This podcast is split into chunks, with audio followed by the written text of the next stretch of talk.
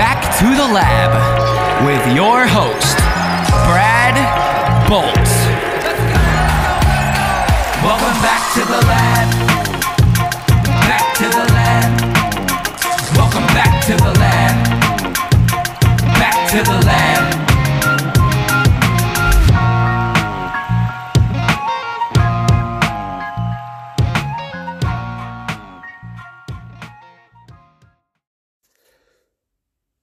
Welcome into another episode of the NFL Lab Network Carolina Panthers edition. I'm your host, Brad Bolt. This is going to be a very, very short episode today. I've been having some technical difficulties and internet isn't working too well, so I'll just try and get this out quickly.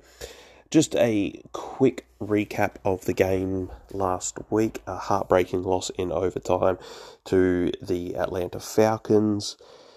Had a chance to win that game multiple times. Uh, PJ Walker with the absolute most beautiful pass of the season to DJ Moore to put us up right before the end of full time. I think it was 68 yards in the air, but uh, unfortunately, then DJ was flagged for an unsportsmanlike penalty for taking his helmet off, which upon review turned out that it shouldn't have actually been called because he wasn't in the field of play. And we've seen multiple other people with those sorts of flags not called when they take their helmets off, etc., etc. So that's disappointing. And then come overtime, Marcus Mariota throws an interception by CJ Henderson, runs it back, and then Eddie Piñeiro admitted after the game he got in his own head a little bit, tried to overcorrect for his miss at the end of regulation, and sprayed it wide. Falcons then came down the field, scored a, scored a field goal, won the game in overtime. But the to me the three or the four real key points for this this game that I'm looking for that were a positive. PJ Walker had a bit of a rough start, didn't have uh, the best of games to start with, but ended up 300 yards, uh, one touchdown to DJ, which was that that beautiful pass at the end. So I like the way that he played, where he was able to rally back and actually in big moments, well, in the big moment of the game, able to get what was needed to get Carolina over the line. So, well, what we thought was going to be over the line. But so there was that.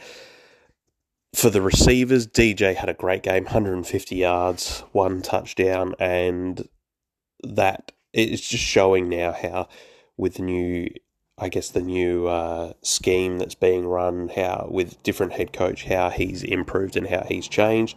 He had a great game again. The other impressive thing that I look forward to, this is point number three.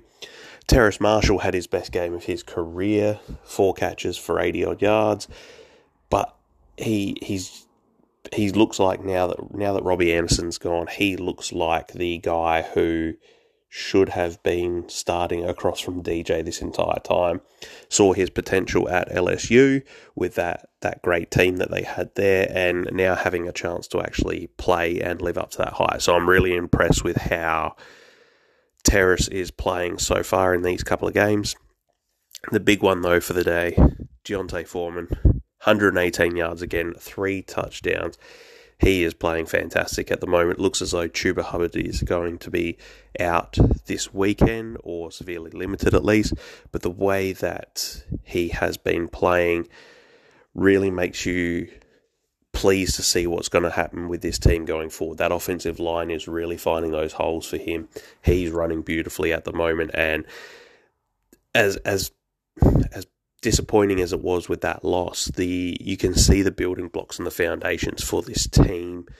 You can see on offense what their identity can be, how good this uh, offensive line can be, and the abilities that they have, and how they might be able to progress moving forward, and how we might be able to see over the coming years how if they keep this core of players together on the offensive line, on the offense, how whatever happens next year with you know the draft and the quarterbacks and whether they bring in a quarterback or you know one of the top tier ones or let them sit whoever whatever might happen. But you can just see where this this team moving forward is going to be able to go. So that was a positive. Uh, just quickly onto this this week against the Bengals.